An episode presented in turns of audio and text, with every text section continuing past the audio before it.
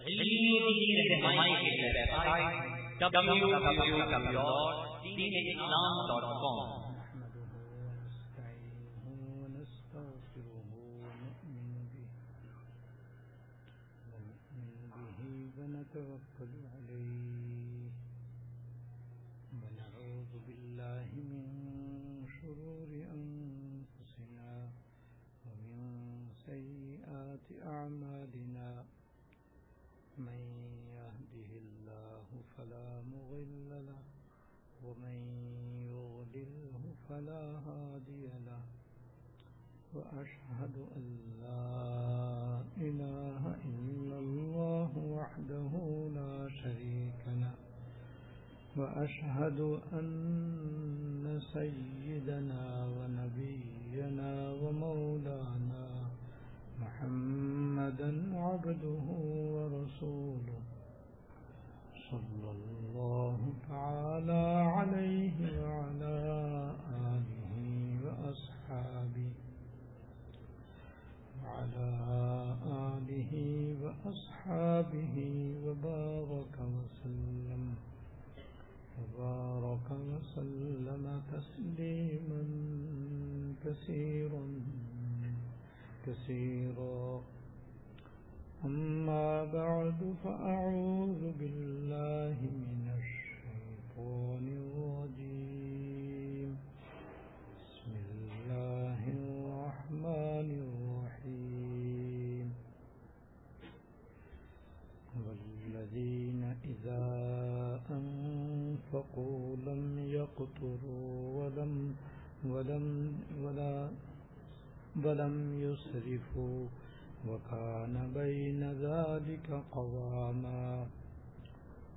صدق الله العظيم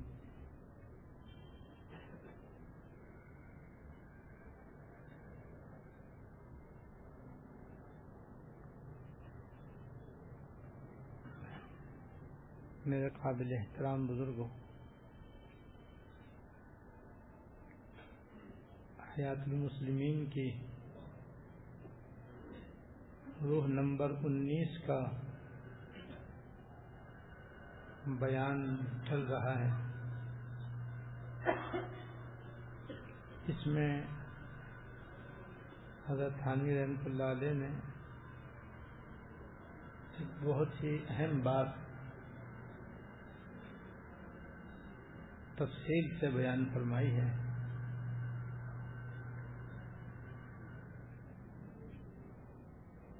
جس کا تعلق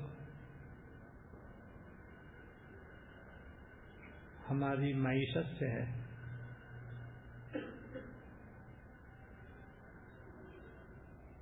اور وہ اہم بات یہ ہے کہ ہر شخص اپنے اپنی آمدنی اور خرچ میں توازن رکھے۔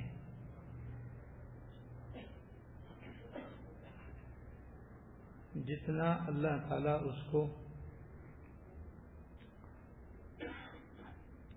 حلال مال عطا فرمائے،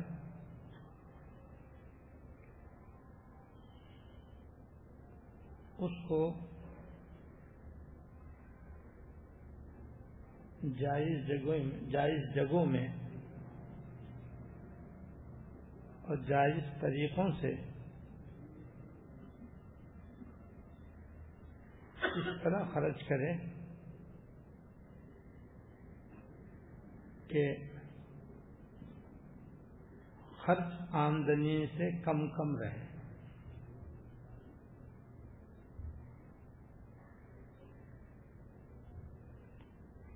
نہ تو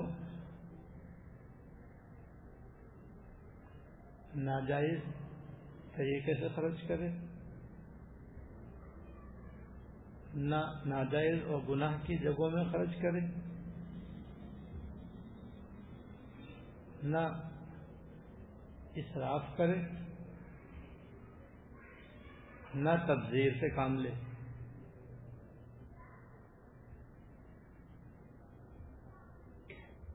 بہت ہی احتیاط سے اپنے اس مال حلال کو خرچ کرے۔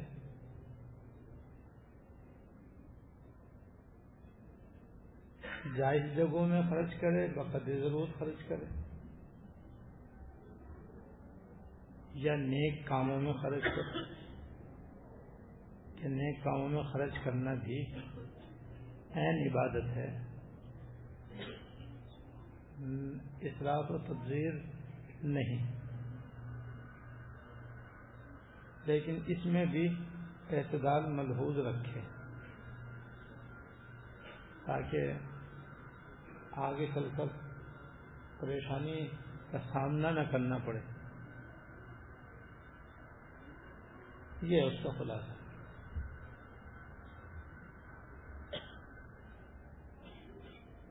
اس میں یہ بات بھی داخل ہے کہ جس طرح ہر آدمی کی آمدنی الگ الگ ہے۔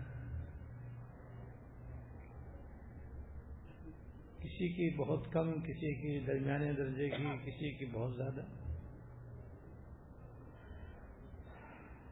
اور خرچ کرنا اس سے کم کم۔ تو اس کے خرچ کرنا بھی اسی حساب سے الگ الگ ہوگا۔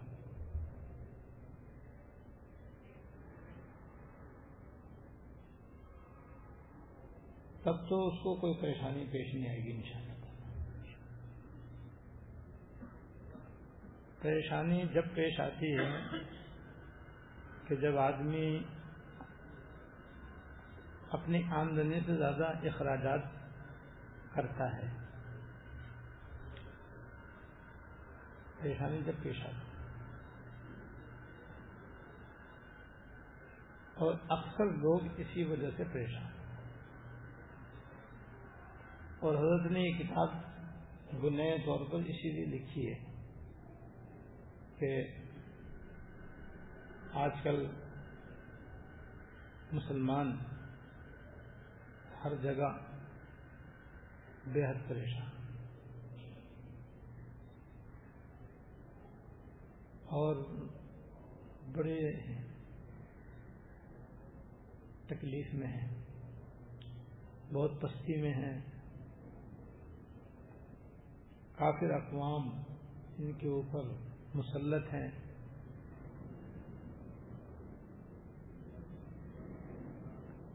انفرادی طور پر بھی مسلمان طرح طرح کی مصیبتوں، پریشانیوں میں مبتلا ہیں، اجتماعی طور پر بھی۔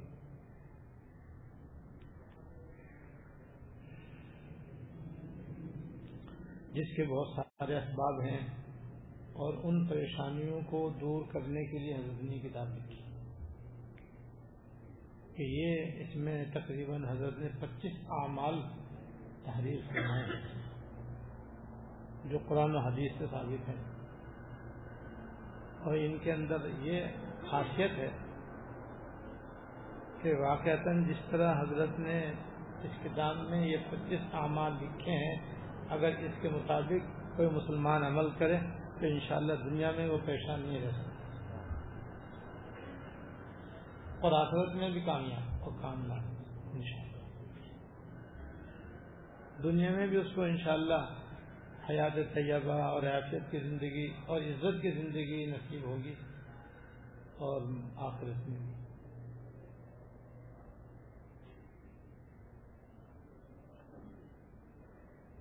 اس کتاب کا یہ مقصد ہے۔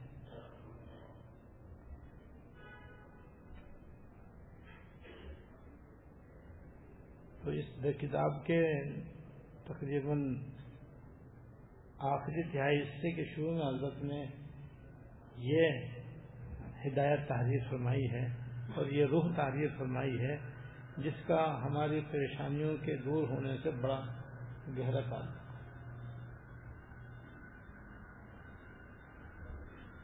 گزشتہ منگل کو اسی سلسلے میں ایک اہم سبب جو عام مسلمانوں کی پریشانی کا باعث ہے، اس کو بیان کیا گیا تھا، اس کا نام اسراف۔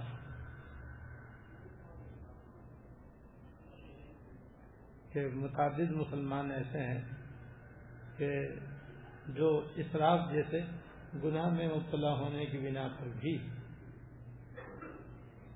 سب پریشان ہیں۔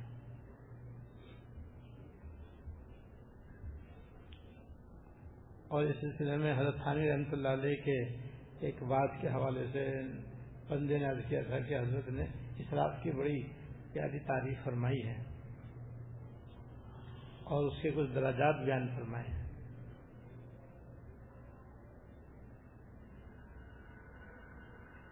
مختصر میں دوبارہ عرض کر دیتا ہوں تاکہ بات تازہ ہو جائے۔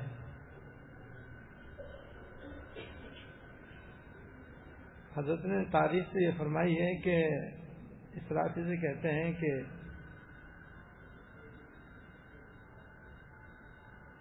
ناپسندیدہ غرض سے مال کو خرچ کیا جائے۔ صرف المال بلا غرض محمودین یہ حضرت نے تعریف فرمائی کہ اسراف کہتے ہیں مال کو غیر محمود اور غیر پسندیدہ جگہ خرچ کرنا۔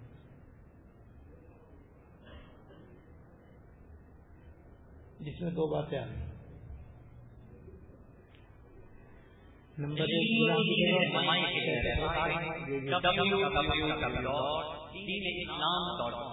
نمبر دو گناہ کی جگہ تو نہیں ہے لیکن بے فائدہ ہے۔ ایسی جگہ مال خرچ کرنا بھی اسراف ہے۔ اور جہاں ضرورت ہو یہاں جہاں آدمی اپنی آرام اور راحت کے پیش نظر مال خرچ کرے اور اس میں استفاد بھی ہو، یا زینت کے لیے آسائش اور راحت کے لیے خرچ کرے، تو اور اس کی استفاد بھی ہو، تو یہ سب جائز، اسراف نہیں۔ ضرورت، آسائش، آرائش یا رخ کے الفاظ ہیں وہاں پر۔ یہاں تک کوئی مال خرچ کرے تو کوئی مظاہرہ نہیں، بس شرط یہ کہ استطاعت ہو۔ اس کے لیے نہ تو اس کو قرض لینا پڑے، نہ کسی سے بھیک مانگنی پڑے۔ اور چوتھا درجہ ہے نمائش، کہ مال خرچ کرتا ہے نام و نمود کے لیے، دکھاوے کے لیے، یہ سب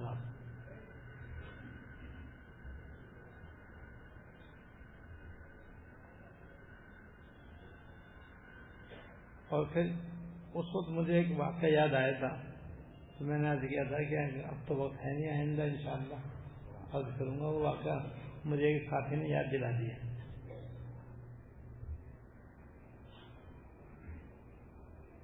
وہ واقعہ حسن رضی اللہ تعالیٰ عنہ کا ہے۔ حضرت حسن ابن علی رضی اللہ تعالیٰ عنہ کا واقعہ ہے۔ حضرت علی رضی اللہ تعالیٰ عنہ کی شہادت کے بعد خلافت کے اہل اور لائق حضرت حسن رضی اللہ تعالیٰ عنہ۔ اور دوسری طرف حضرت حسن، حضرت معاویہ رضی اللہ تعالیٰ عنہ بھی ایک بڑے عہدے اور منصب پر فائز تھے۔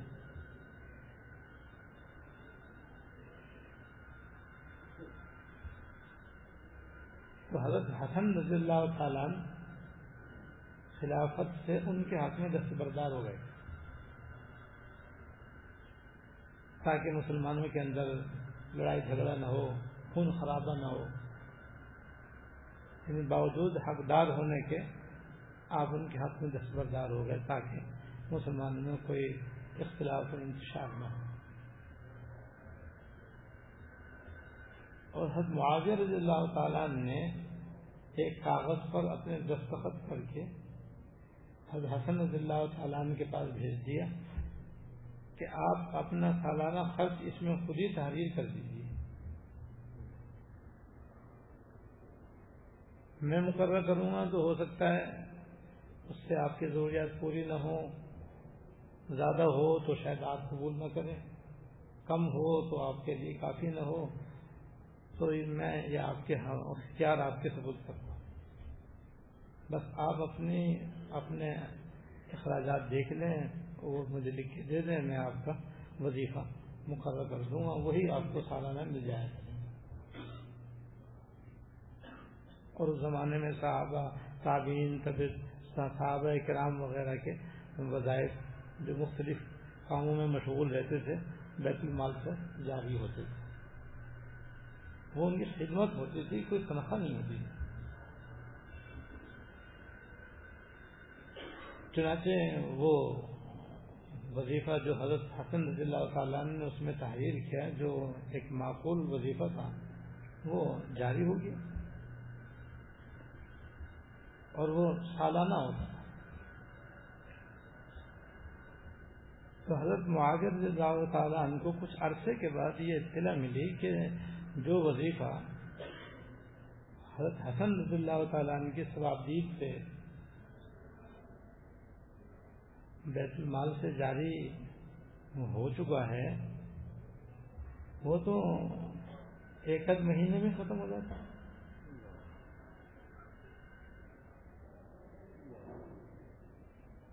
حضرت کو تشویش ہوئی۔ تو ایک دو مہینے میں اتنا اتنا بڑا وظیفہ ختم ہو جانا پھر باقی سال گزارنا بڑا مشکل ہوتا ہوگا۔ تو حضرت نے ازرائے خیر آئی، ایک خط لکھا ہے خاتم رضی اللہ تعالیٰ نے۔ اور اس کا حاصل یہ کہ بھائی، اتنی بڑا وظیفہ ماشاء اللہ آپ کو جاری کیا گیا ہے اور آپ کے ضروریات کے مطابق آپ ہی کے لکھنے پر جاری ہوا ہے اور اس کے متعلق معلوم یہ ہوا ہے کہ وہ تو ایک آدھ مہینے میں پورا ہو جاتا ہے۔ یہ پیسے تو ذرا احتیاط سے استعمال کرنا چاہیے، کچھ دن تو چلنے چاہیے۔ اور ایک جملہ حضرت نے ارشاد فرمایا کہ لا خیر فی اسراف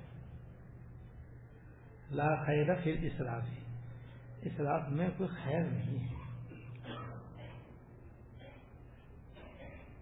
اسراف تو مناسب نہیں ہے، اس سے تو بچنا چاہیے۔ اور اس ان پیسوں کو احتیاط سے استعمال کرنا چاہیے تاکہ اگلا وظیفہ ملنے سے پہلے پہلے کوئی پریشانی نہ ہو۔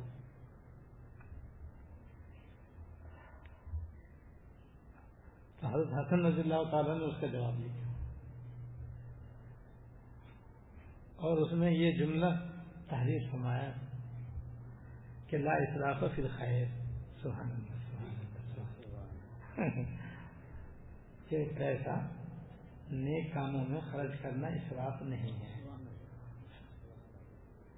تو جو پیسے آپ بھیجتے ہیں، جو پیسے میرے پاس آتے ہیں، وہ میں کوئی گناہ کی جگہ میں یا بے فائدہ استعمال نہیں کرتا ہوں، وہ سب دین کے کاموں میں، آخرت کے کاموں میں، ثواب کے کاموں میں خرچ ہوتا ہے۔ اور نیک کاموں میں خرچ کرنا کوئی اصراف نہیں۔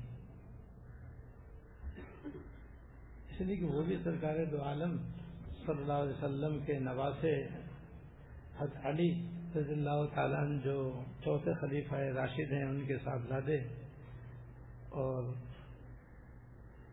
جیل القدر صاحب اور یہ سب کے سب تربیت یافتہ ہیں، سرکار دو عالم جناب رسول اللہ صلی اللہ علیہ وسلم۔ اور سرکار دو عالم صلی اللہ علیہ وسلم کا اپنا معمول بھی یہی تھا اور آپ کی تعلیم بھی یہی تھی کہ جو کچھ بھی آپ کو سالانہ آمدنی ہوتی تھی، آپ اس میں سالانہ نان نفقہ اپنے ازواج متحرات کو یکمش ادا کر دیا باقی جو بچتا تھا، وہ جہاد کی تیاری میں، مسلمانوں کی عام ضروریات میں جو خالص کار خیر ہے، اس میں خرچ کر دیا گیا۔ اور اپنی ملکیت میں اس کو زیادہ دیر رکھنا گوارا نہیں فرماتے۔ آپ کے اپنا معمول یہ تھا، یہی آپ کے اپنے صحابہ کرام کو تعلیم تھی۔ تو صحابہ کرام کا بھی یہ حال تھا کہ جو کچھ آتا تھا، بس وہ کارا خیر میں خرچ کر دیا کرتے تھے اور وہ سب توکل کے اعلیٰ مقام پر فائز تھے، اس لیے ہماری طرح ہم ان کی شمار میں یعنی ان کے مال خرچ کرنے کے بعد مال نہ ہونے کے بعد پھر توکل پر زندگی گزرتی۔ اللہ تعالیٰ کا بھروسہ اور اللہ تعالیٰ ان کی ضروریات راج کو پوری کروا ایسا توکل ہمیں اور آپ کو حاصل نہیں ہے، اس لیے اپنے کو ان پہ قیاس کرنا مناسب نہیں ہے۔ ہمارا جیسے ہم کمزور ہیں، ہمارا ایمان کمزور ہے، ہمارا توکل بھی لگنا لولا اور نہایت کمزور ہے۔ لہٰذا ہمارے لیے اس میں عاقف ہے کہ بقید روز باقی رکھیں۔ تاکہ مال ختم ہونے سے طبیعت کے اندر تشویش نہ ہو۔ تو حضرت حسن رضی اللہ تعالیٰ نے یہ جواب لکھا کہ لا لا فی الخیر۔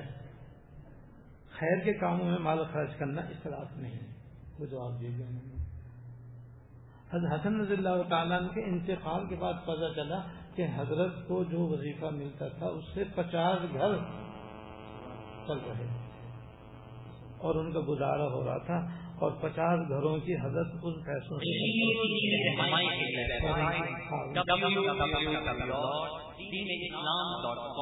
زندگی میں کسی کو پتہ بھی نہیں چلا کہ کہاں کہاں حضرت کے یہ پیسے خرچ ہوتے ہیں۔ بعد میں پتہ چلا کہ پچاس گھروں کے چراغ حضرت کے پیسوں سے جل رہے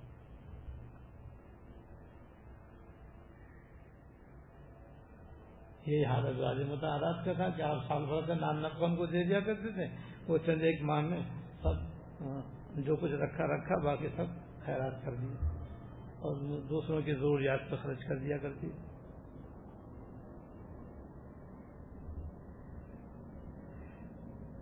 تو اسراف جو ہے وہ گناہ کے کاموں، نیک نیک کاموں میں خرچ کرنے کا نام نہیں ہے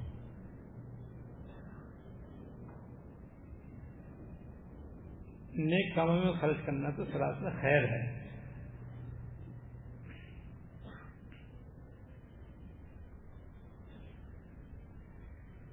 اور اسراف ہی کے ساتھ ایک لفظ اور استعمال ہوتا ہے۔ اسے کہتے ہیں تبزیر تبزیر اسراف و تبزیر دو لفظ مشہور و معروف ہیں اس سلسلے میں۔ تو اسراف و تبزیر نہیں کرنا چاہیے۔ تو اسراف کے معنی تو آپ کے سامنے آ گئے۔ اب تبزیر کے معنی بھی سمجھ لینا چاہیے۔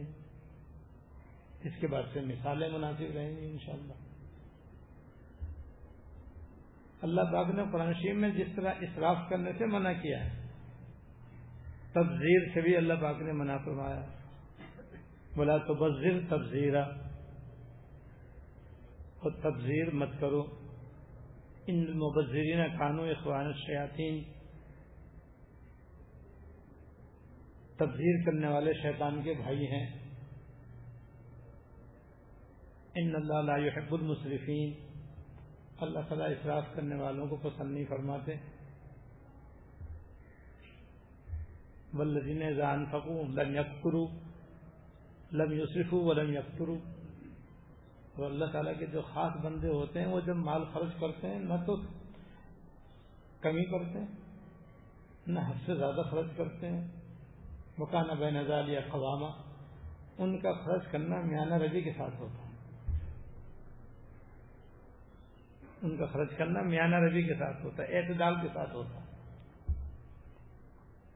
جتنی آمدنی، اسی کے اندر اندر خرچ، یہ ہے میانہ روی تو بالکل خرچ نہ کرنا یہ بخل ہے۔ یا جہاں خرچ کرنا ضروری ہو، وہاں خرچ نہ کرنا بھی بخل ہے۔ تو اس سے بھی منع کیا۔ وہ ایسا بھی نہیں کرتے اور ضرورت سے زیادہ بھی خرچ نہیں کرتے، اعتدال کے ساتھ خرچ کرتے تو جیسے پرانشی میں اللہ پاک نے اشراف سے منع فرمایا تبزیر سے ہی منع فرمایا۔ اب تبزیر کو سمجھیں گے تبزیر کسے کہتے ہیں؟ تو اس کا معنی بہت آسان ہے۔ تبزیر اصل میں کہتے ہیں گناہ کی جگہ پیسے خرچ کرنے کا۔ بس۔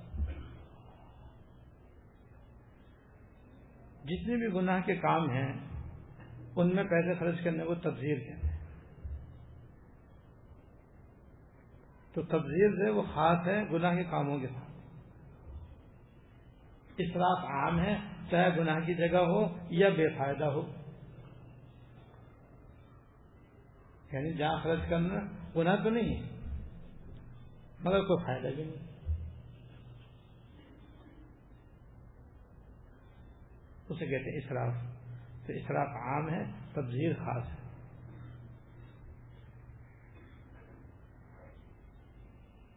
مثلا، وضو کے اندر تین مرتبہ ایک وضو کو دھونا، یہ سنت ہے۔ بلا ضرورت کوئی آدمی چار مرتبہ دھو لے، تو ایک مرتبہ زیادہ دھویا اس نے۔ تو یہ اخراف ہے تبدیل نہیں ہے۔ لیکن جوئے میں پیسے اڑا دیے سٹا کھیل لیا، گانے کیسے خرید لیے، فلمیں دیکھنے کے لیے وی سی آر لیا ہے اب تو وی سی آر کی بھی کوئی ضرورت نہیں۔ کسی بدت اور ناجائز رسم میں پیسے خرچ کر دیے، تو اسے تبدیل کہیں۔ وہاں اصراف بھی ہوگا اور تبدیل بھی ہوگی۔ دونوں سے بچنے کی ضرورت ہے۔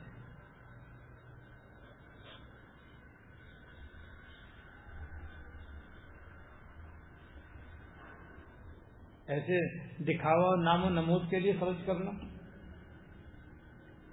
یہ اصراف بھی اور تبدیل بھی۔ اصراف بھی ہے اور تبدیل بھی۔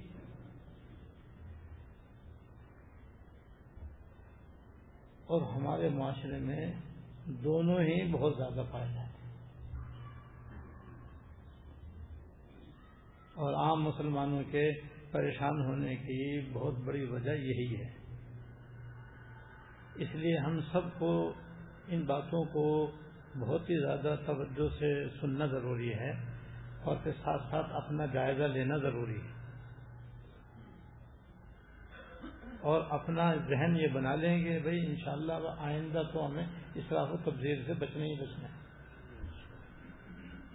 جو غلطی ہو گئی ہو گئی۔ اب آئندہ یہ غلطی نہ ہو۔ انشاءاللہ۔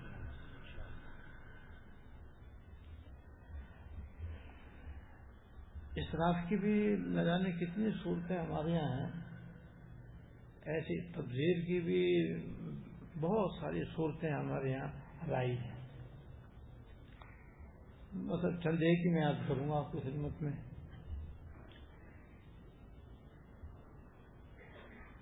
مثلا وضو کے اندر ہمارے معاشرے میں اسراف کا ایک سیلاب ہے۔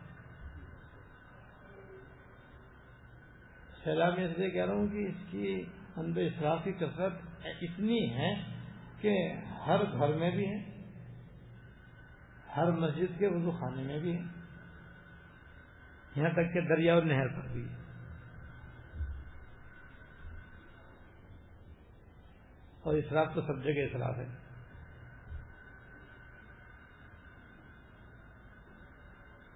ہاتھ دھونے کے لیے تین مرتبہ پانی آدمی لے اور دھو لے۔ سنت سنت ہی پہ عمل کرنا چاہیے۔ کلی کرنے میں بھی، ناک میں پانی دینے میں بھی، منہ دھونے میں بھی۔ ہاتھ کونے تک دھونے میں بھی، پیر دھونے میں بھی۔ سر کا مسا ایک مرتبہ سننا تھا۔ سارے سر کا۔ اب اگر ہم غور کریں گے تو ہمارے وضو میں دو طرح سے اخلاق ہوتا ہے اور ہر جگہ ہوتا ہے، اللہ ماشاء اللہ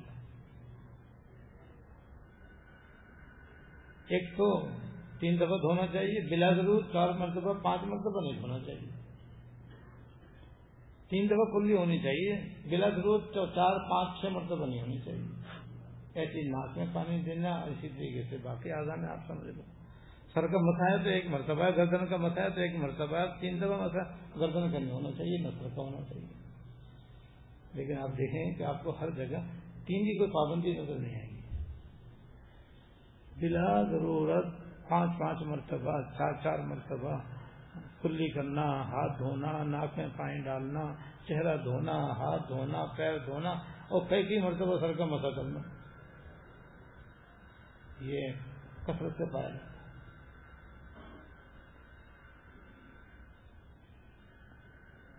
اور اس سے بڑھ کر دوسری صورت ہے کہ یہ جو جب سے ہمارے وضو خانوں میں نلکے آئے ہیں، یہ نلکے جیسے مسجدیں، گھر میں بھی ہیں۔ گھر میں عام طور بیسن ہوتے ہیں یا نلکے لگے ہوئے ہوتے ہیں، اسی پر آدمی وضو کرتا ہے، تو اب یہ اس کے ساتھ ہے۔ کہ عام طور پر عام طریقہ لوگوں کا یہ ہے کہ بس وہ نلکا کھول کے رہے ہوتے ہیں تو رہتے ہیں کلی بھی ہو رہی ہے، ناک میں پانی بھی ڈالے نل کا برابر کھل رہا ہے۔ اور پھر ان وضو کرنے والے خواتین و حضرات میں بیشتر وہ ہیں جو پورا نل کا کھول کے بیٹھتے ہیں۔ آدھا یا کونا نہیں کھولتے۔ دیکھو کھولنا چاہیے پاؤ۔ یعنی تھوڑا سا کھولنا چاہیے، جس سے آسانی سے پانی جتنا ہمیں چاہیے وہ ہمارے ہاتھ میں آ جائے۔ اور پھر بند ہونا چاہیے نل کا پھر آپ ہاتھ دھو دو، اس طرح کلی میں اسی طرح ناک میں، اسی طرح چہرہ دھونے کا خاص طور لیکن نہیں۔ آدھا بھی نل آدھا نل کا بھی نہیں۔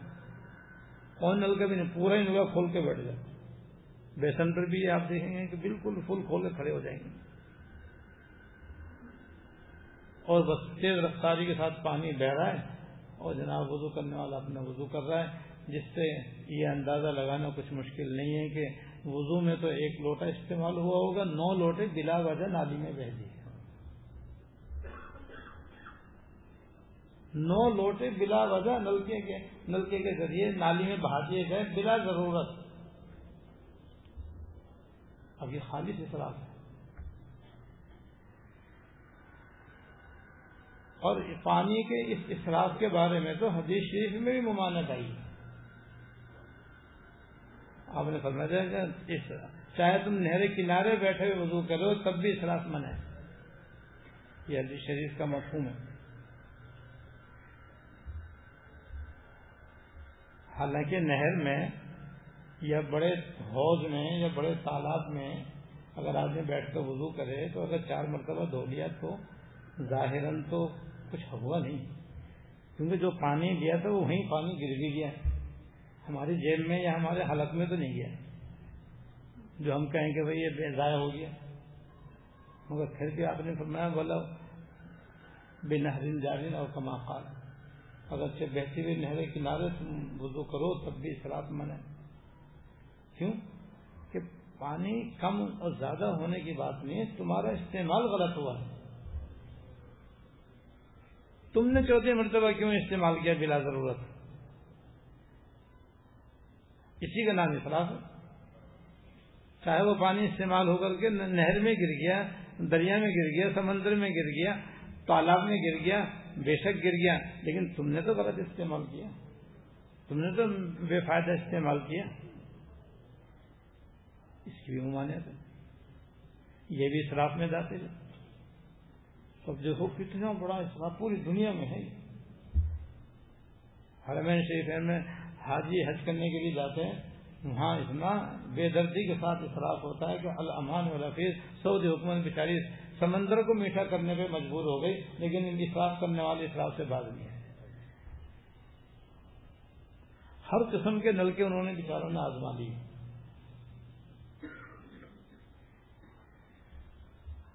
لیکن اشراف کرنے والوں نے وضو کرنے والوں نے سب فیل کر دی آج کل مدینہ طیبہ میں جو نلکے ہیں، وہ اس میں جیسے اتنا سا سلاخ ہے بس۔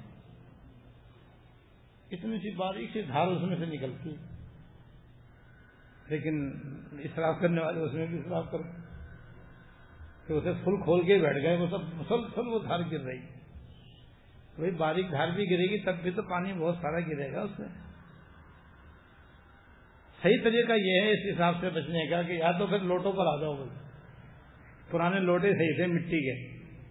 پہلے مٹی کے لوٹے ہوتے تھے مسجدوں میں وضو خانے کے اندر، پھر اس کے بعد پھر وہ سلور کے آگے، پھر اس کے بعد پھر پلاسٹک کے آگے اور پلاسٹک کے کہیں کہیں ہیں۔ یا تو وہیں چلے جاؤ جہاں سے آئے۔ کیونکہ اخلاق زیادہ تر ہوا ہے ان نلکوں سے۔ ہم لوگ لائق نہیں ہیں ان نلکوں کے استعمال کرنے ہاں لائق بن سکتے ہیں اگر چاہیں وہ میں طریقہ بتاؤں گا ان تو یہاں تو پھر لوٹوں پہ چلے جائیں۔ ایک لوٹا ہوتا تھا پہلے، آدھا سیر پانی کا یا بہت سے بہت ایک سیر پانی کا۔ اس میں ایک آدمی آرام سے وضو کر دیتے تو کم از کم نو لوٹے تو بچ گئے نا بھائی۔ اور فیکس نو لوٹے بچاؤ تو کتنا فائدہ۔ آپ کو ایک مثال بتاتا ہوں۔ ایک نل کا ایسا آیا کہ اس کے اندر ٹونٹی جو ہے، وہ نیچے لٹکی رہتی ہے۔ اٹھاؤ تو پانی آئے گا، چھوڑ دو، پھر بند ہو جائے گا۔ یہ نل کے الحمد للہ کامیاب ہیں۔ جہاں کہیں وہ کامیاب ہے مسجد والوں نے بتایا کہ پہلے ٹنکی، دن میں دو دفعہ بھرنی پڑتی تھی، اب ہفتے میں ایک دفعہ بھرنی پڑتی وہ دستیاب ہیں، وہ لگا سکتے ہیں۔ ہمارے بازا آپ نے لگوا رکھے ہیں ماشاء اللہ اتنا فرق پڑ گیا، پانی کا۔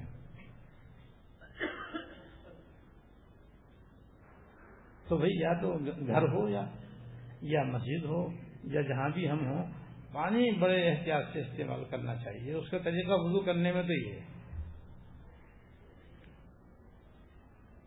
کہ وضو میں اللہ پاک نے ہر آدمی کو دو ہاتھ دیے ایک ہاتھ پانی کے لیے رکھو، ایک ہاتھ نل کا کھولنے بند کرنے کے لیے رکھو۔ الٹے ہاتھ کو نل کا کھولنے بند کرنے کے لیے چھوڑ دو بس۔ دائیں ہاتھ پانی لینے اور بائیں ہاتھ سے نل کا بند کر کے پھر دونوں ہاتھ ملا کر کے استعمال کرنے کے لیے رکھو۔ نلکے سے کھولو بائیں ہاتھ، دائیں ہاتھ میں پانی لو بند کرو پھر جناب کے ہاتھ دھو لو۔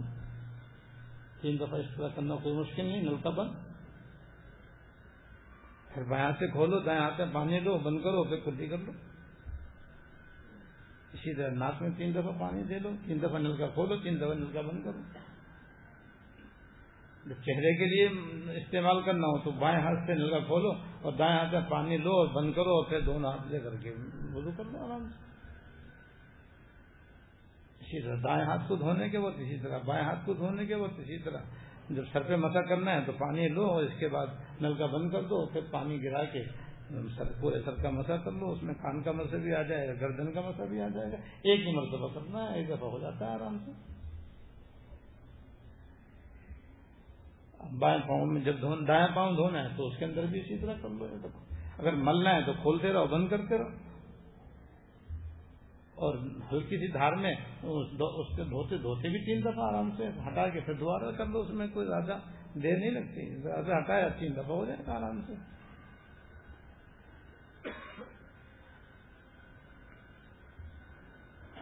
اسی طرح آپ بیسن پہ وضو کریں تو اسی طرح کریں، کسی گھر کے نلکے میں کریں تو اسی طرح کریں، کہیں اور دریا اور سمندر کے کنارے یا نہر کنارے یا حوض اور تالاب پہ کریں تو بھی اسی احتیاط سے کریں آپ۔ اب دیکھیں گے اس سے بچنا کتنا آسان ہے۔ بچنا چاہیں تو ہم سب جگہ بچ سکتے ہیں اور یہ قیمتی پانی کو ضائع کرنے سے کے گناہ سے اپنے آپ کو بچا سکتے ہیں۔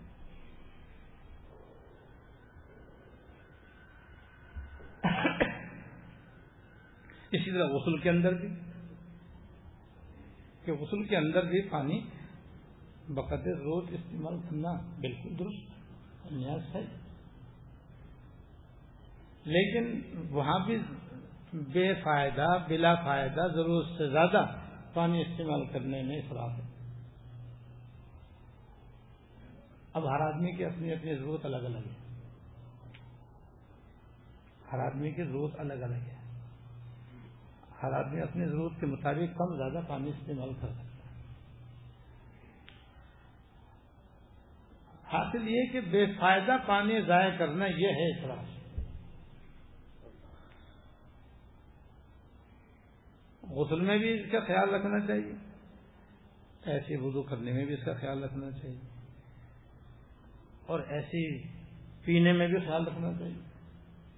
اب پینے میں صرف پانی نہیں ہے، تمام مشروبات آ گئے۔ ہر قسم کی چائے بھی آ گئی۔ اور ہر ہر قسم کے شربت بھی آ گیا۔ عام طور پر آپ دیکھیں گے کہ بعض لوگوں کے اندر پانی پینے کے بعد بچانے کی عادت ہوتی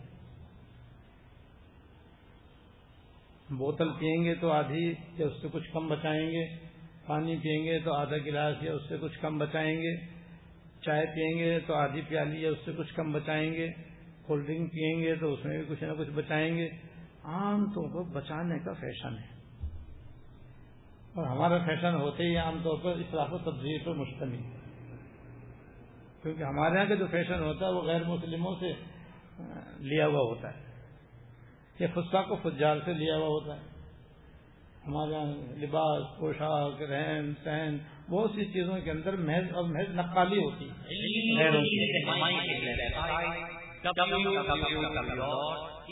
نقالی ہو نہ ہو لیکن اگر اس طریقے سے بے فائدہ اس کو بچا کر ضائع کیا جائے جیسے کہ میں کر رہا ہوں کہ پینے کی تمام چیزوں کے اندر عام طور پر بچانے کی عادت ہے۔ اچھا بچانے کا پھر دوسرا استعمال بھی نہیں کرتا نا اس کو کیوں؟ جھوٹا ہو گیا۔ بھائی، جب پانی کو دھو کر پاک کر کے پینے کا رواج ہوگا، تو بچانے کا رواج کیوں نہ ہوگا؟ حالانکہ مسلمان کا جھوٹا شفا ہے۔ کسی کو گھن آئے تو وہ الگ بات ہے، لیکن فینس سے ہی تو اس کا جھوٹا پاک ہے اور موجے بھی شفا ہے۔ پی لینا چاہیے دوسرے کو۔ لیکن دوسرا بھی اس کو نہیں پیتا۔ پھر کیا ہوتا ہے؟ وہ سب ایسے ضائع ہوتا تو اگر ایک ہزار گلاس آ جاتے بچایا گئے تو پانچ سو گلاس ضائع ہوئے نہیں ہوئے؟ آپ تقریبات میں جا کے حساب لگا دوں کتنی بوتلیں استعمال ہوتی ہیں، کتنی بوتلیں بچتی ہیں اور کتنی بوتلیں اس طرح سے ضائع ہوتی ہیں۔ یہ وہ کتنا بڑا اصلاف ہے۔ یہ بچانے کا رواج صحیح نہیں ہے۔ ہاں یہ ہوتے اس میں احتیاط یہ ہے کہ شروع میں اتنا لو جتنا آپ پورا پی سکو۔ جتنا لو، جتنا آپ پی سکو، بچے نہیں اس کے اندر۔ اور اگر بچ جائے تو بھائی بھائی، اس کو ضائع کرنے سے بچو، پھر اس کے مختلف طریقے ہیں، اس کو ضائع ہونے سے بچانے کے ایک اور مثال یاد آ گئی، پھر اس کے بعد میں دعا کروں گا انشاءاللہ۔ اب سردیوں کا زمانہ شروع ہو گیا۔ اور سردیوں میں عام طور پر گھروں میں گیزر کا استعمال ہوتا ہے۔ اب تو چائنا کے چھوٹے چھوٹے گیزر آ گئے ہیں، اس کے اندر تو انشاءاللہ یہ خرابی کم ہے، کیونکہ اس میں فوراً ہی گرم پانی آ جاتا ہے اور بقد ضرورت اس میں آدمی کو فوراً پانی مل جاتا ہے، کچھ انتظار نہیں کرنا پڑتا۔ لیکن وہ گیس کے جو بڑے بڑے گیزر پرانے ہیں، ان میں یہ ہوتا ہے کہ وہ دور کہیں لگا ہوا ہوتا ہے، پوری لائن میں ٹھنڈا پانی ہوتا ہے۔ تو جب وہ گرم پانی لینا ہوتا ہے تو بھائی پھر تو اسے نل کا کھولنا ہی پڑتا جس کی وجہ سے بہت سارا ٹھنڈا پانی ضائع ہوتا ہے۔ نہانا ہو تو بھی اور ہاتھ دھونا ہو تو بھی اردو میں تو ہے مگر بھائی اس اسراف سے ہی بچنے کا طریقہ موجود ہے۔ جو حضرات علماء کرام نے بتلایا ہے۔ اور میں نے اپنے اساتذہ کرام کو سنا ہے۔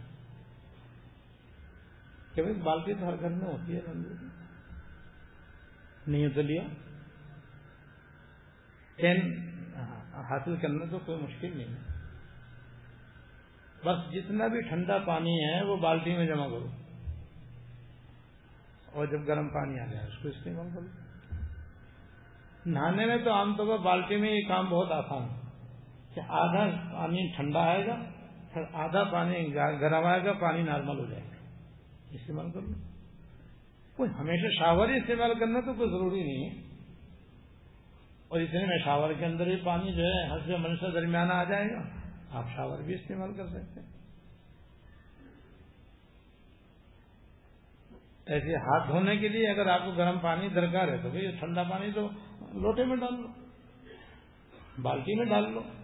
کوئی کین میں ڈال لو، کوئی اور ٹپ رکھ لو، جتنا بھی ٹھنڈا پانی اس میں جمع کرتے رہو، وہ واش روم کے صاف کرنے میں کام آ جائے گا۔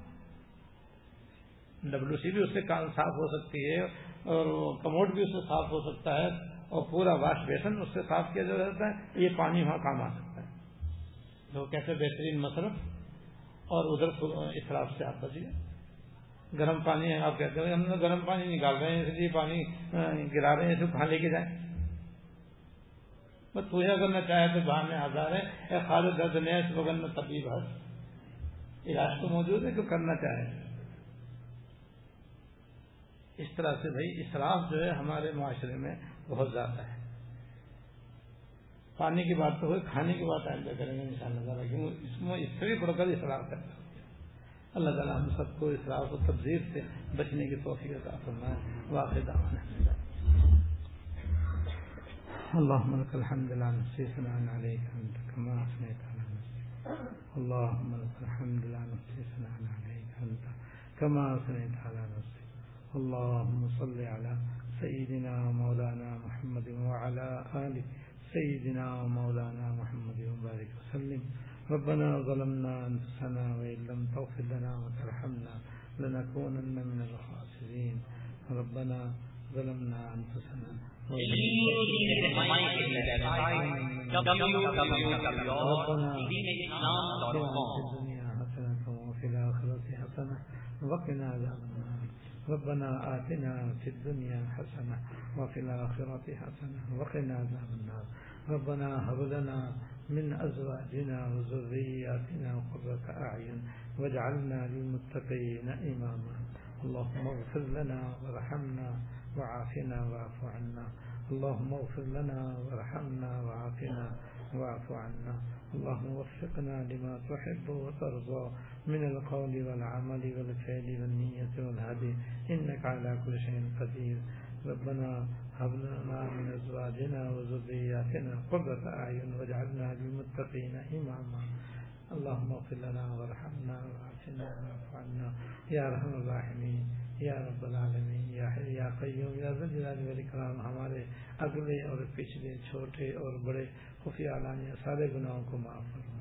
یا اللہ یا اللہ، جہاں جہاں جو جو خواتین حضرات یہ بیان سن رہے ہیں۔ ہماری اور ان کی سبھی کی مغفرت فرما، بخشش فرما درج بلند فرما، دنیا آخرت کی ہر خیر عطا فرما، ہر شر سے پناہ عطا فرما۔ یا رحم الرحمین، ہم سب کو، امت مسلمہ کو اصلاح و تبذیر سے بچنے کی توفیق عطا فرما۔ یا اللہ اصلاح و تبذیر کے گناہ سے بچنے کی توفیق عطا فرما۔ ہم سب کو، یا اللہ، خوب حلال اور طیب روزی عطا فرما۔ ہم کو ہماری اولاد و نسل کو تا زندگی غیر سے بلا مشقت و بغیر پریشانی کے خوب حلال اور طیب روزی عطا فرما اور اس کو نیک راہوں میں استعمال کرنے کی توفیق عطا فرما۔ آخر سے کاموں میں استعمال کرنے کی توفیق عطا فرما۔ ہماری ساری بیماریاں اور پریشانیاں دور فرما۔ ہر طرح کے حادثات سے سانحات سے، واقعات سے، آفات اور بلیات سے ہماری حفاظت فرما۔ دنیا اور آخرت کی ہر خیر عطا فرما۔ ہر شر سے پناہ عطا فرما۔ ربنا تقبل منا انك انت السميع العليم وتب علينا انك انت التواب الرحيم صلى الله تعالى على النبي الكريم محمد وعلي واصحابه اجمعين امين برحمتك يا رب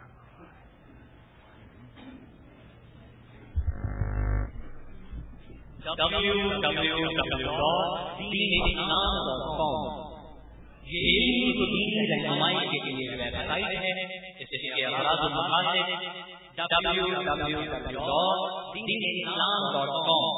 اسلامی تعلیمات کو دنیا بھر کے مسلمانوں تک پہنچانا ہے اور اس کے ساتھ اثر حاضر کے جدید مسائل جن کا تعلق زندگی کے کسی بھی شعبے سے اور اس کے بارے میں قرآن سنت کی روشنی میں صحیح رہنمائی کرنا ہے توحید رسالت کے حملوں کا معتدل جواب اور دنیا بھر کے لوگوں کو نبی کریم صلی اللہ علیہ وسلم کے اوصاف و کمالات اور تعلیمات سے آگاہی پروگرام شامل ہے اسلام کے خلاف پھیلائی گئی غلط فہمیوں کو دور کرنا اور مسلمانوں کے ایمانی جذبات کو بیدار رکھنا بھی اس کوشش کا حصہ ہے۔